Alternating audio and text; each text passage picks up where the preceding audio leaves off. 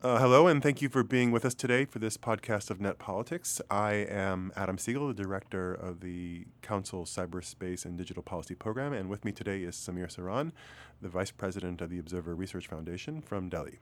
Samir, thanks for being with us today. Thank you, Adam, for having me. Uh, Samir, why don't you give us a sense of where India is now uh, in cybersecurity? There was a lot of movement and an appointment of a cyber czar and a lot of discussion about national strategy. So, wh- where is what is this framework and the and the landscape look like for India right now?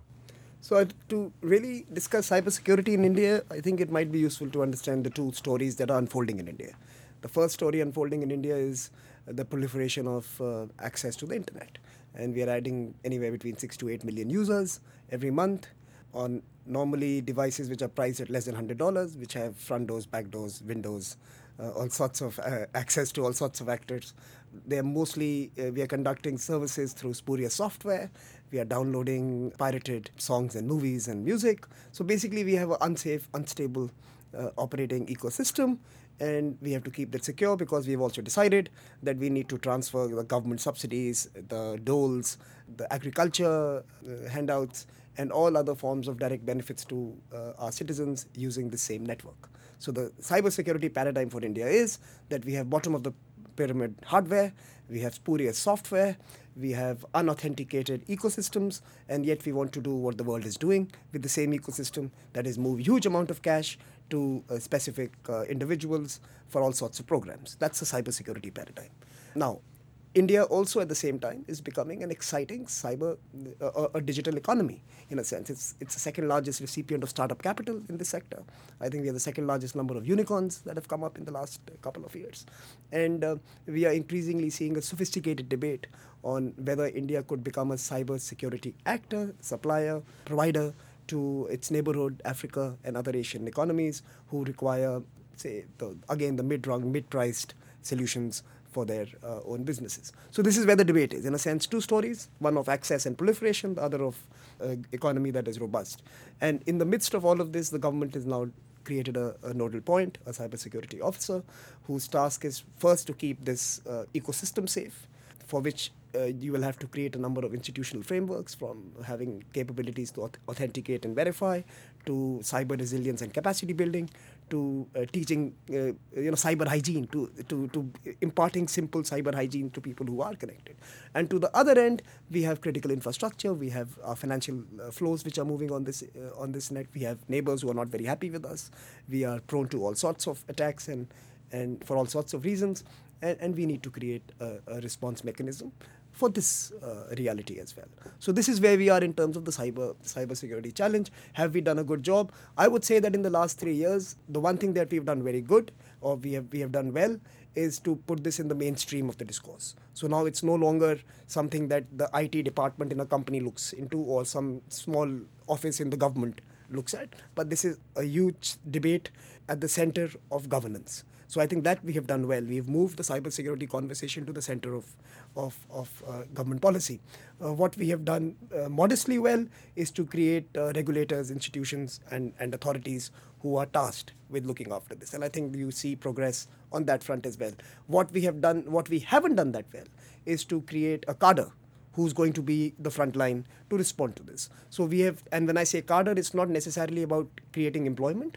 It's also about creating partnerships. Have we created the government-private sector partnerships? Have we created the uh, individuals who have the expertise? Have they been lured into the system to work with the authorities or with the private sector?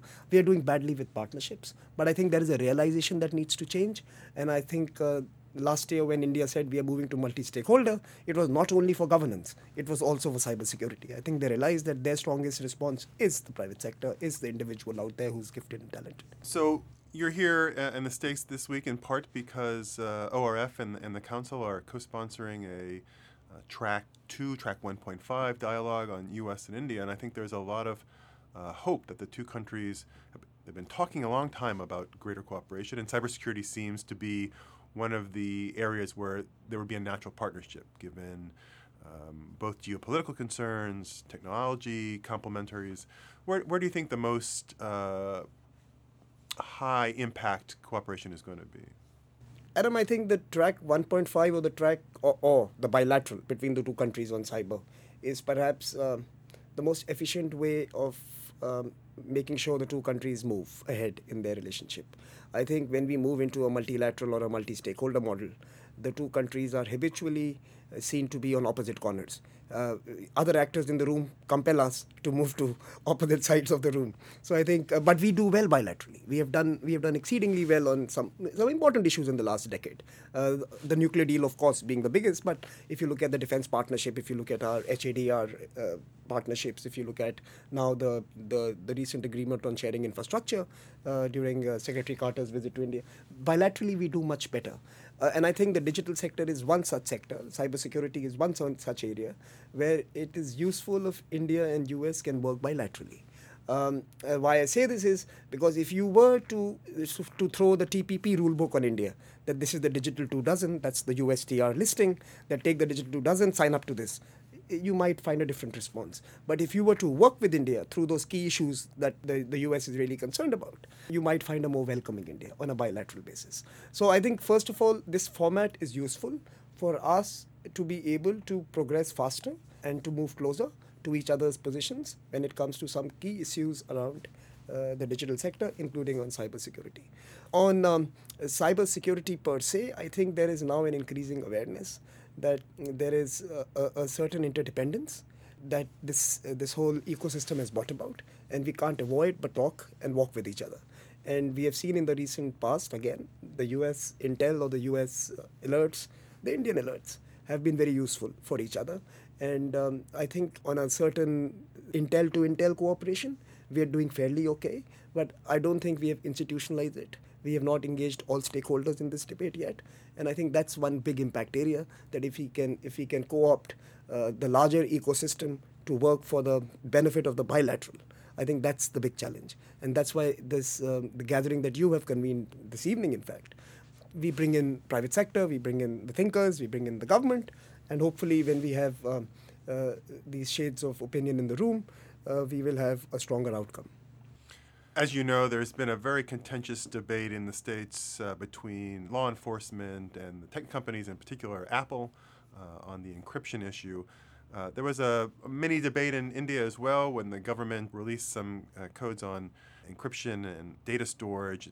They were quickly re- pulled back about a, I guess about a day and a half. um, is there anything, you know, is the debate similar? Is there anything to be learned from the two sides? Uh, how, how is this playing out in India? So the Indian debate, uh, Adam, was slightly different. So in the US, it was the tech companies versus the government. In a sense, the Apples and, and the other uh, hardware manufacturers and service providers were uh, worried that their credibility and therefore their international market and reputation would be impacted if they were seen to be giving in to the US demand to have back doors, front doors, side doors, windows. Um, so I think you had a pushback from the from the business side. In India, the business side was not that loud. In fact, it was absent. I would say it was rather absent from the debate. In India, the pushback to the government policy came from the civil society, from the privacy evangelists, who, who, who saw this as a means of uh, intrusion, as a means of uh, invasion of privacy. And that is where the pushback came from. What the, what um, the internet has really done in India is that it has given so many people such loud voices and I think it's not easy for, for governments. I, I actually sympathize with them. Uh, I think there were a couple of um, faulty positions that the government had proposed in the bill. By and large, it wasn't that um, different to what would have been expected had uh, you had any group of people decided to draft it. And we should have had a debate, but I think there was no debate. They had to pull it back completely because there were two or three positions that which, which were quite obtuse. That's the reason why the bill was pulled back. The the the most glaring one was a requirement of, by, uh, of the users to preserve their old messages that they had sent uh, so that the government could access it in case of any uh, emergent issue, uh, emergent situation. Samir, thanks very much for being with us today. Thanks, Adam.